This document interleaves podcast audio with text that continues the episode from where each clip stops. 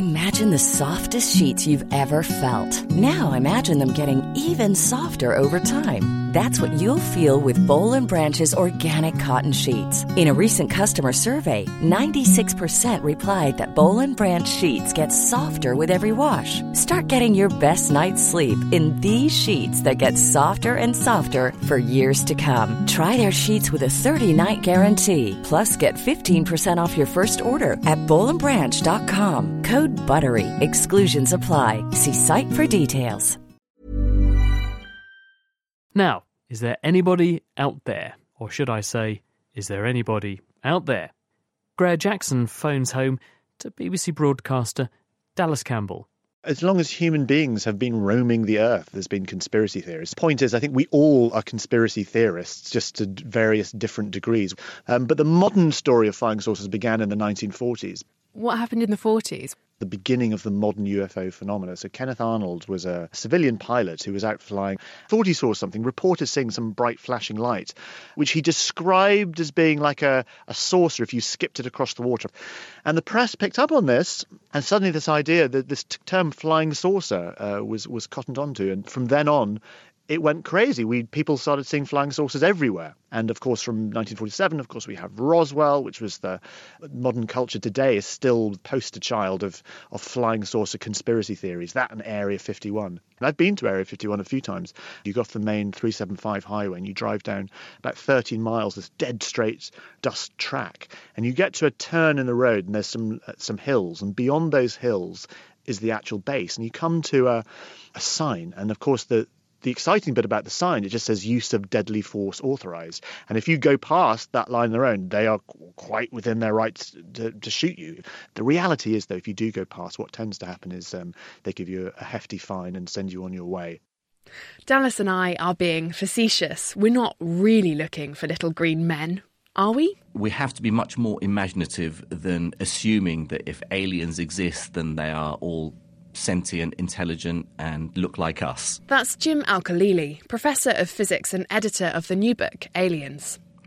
What we're really looking for is any evidence that life exists or did exist somewhere else other than Earth.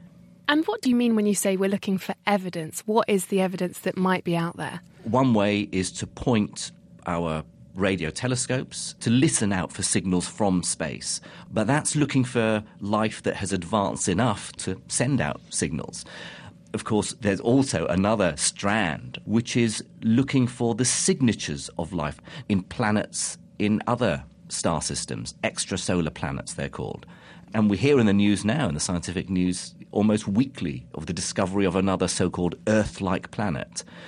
That doesn't tell us life exists. But what's really exciting now is that we have the ability to, just by studying the light coming from a star that could pass through the atmosphere of a planet going around that star, that light could carry with it the signature of molecules that could only have been created if life was there.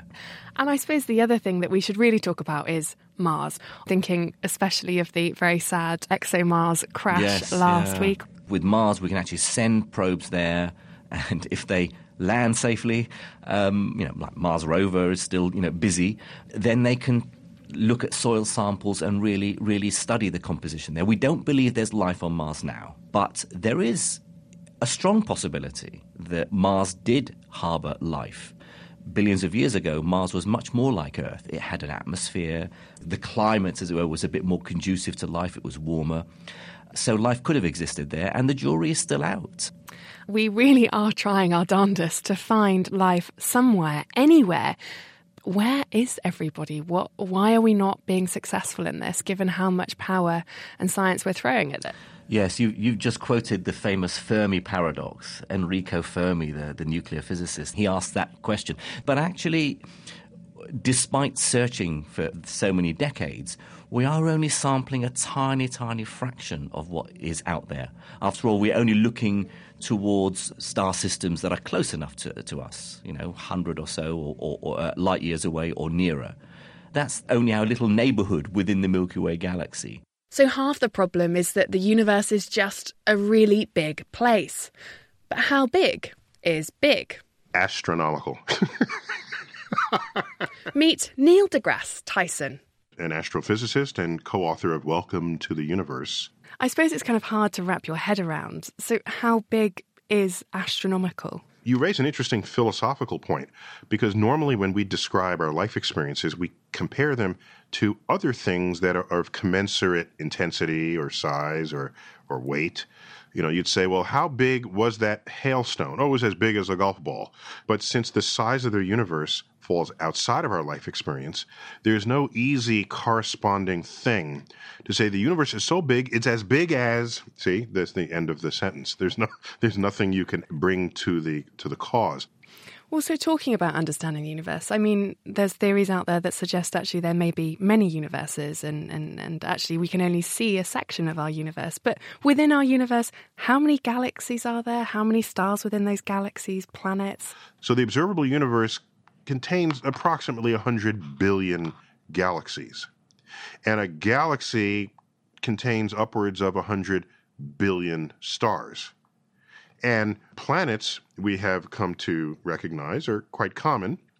You get about 1.8 billion planets in the galaxy.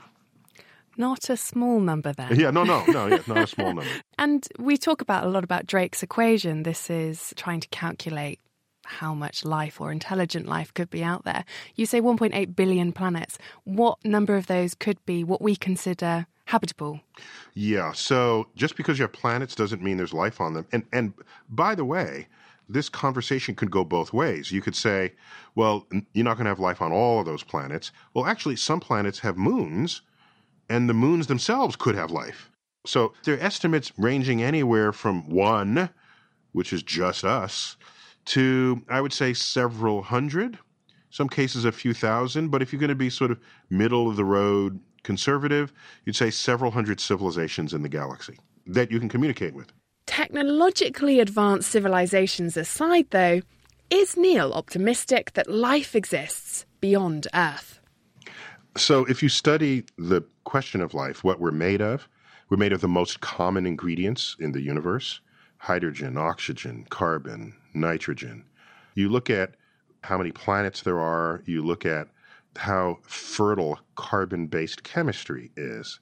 So you take that basis of evidence, and you would be inexcusably egocentric to suggest that life is rare or that we are the only life in the universe. So the issue of intelligence is a separate question from the issue of there being life at all.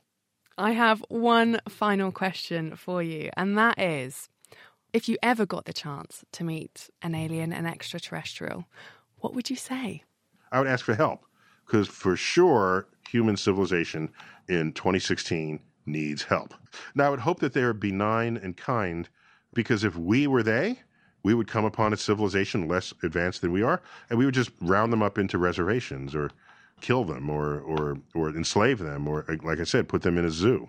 So I would hope they don't treat us the way I know we would treat them. Neil deGrasse Tyson with that rather salient message, and before him, Jim Al Khalili and Dallas Campbell. They were speaking with Greer Jackson.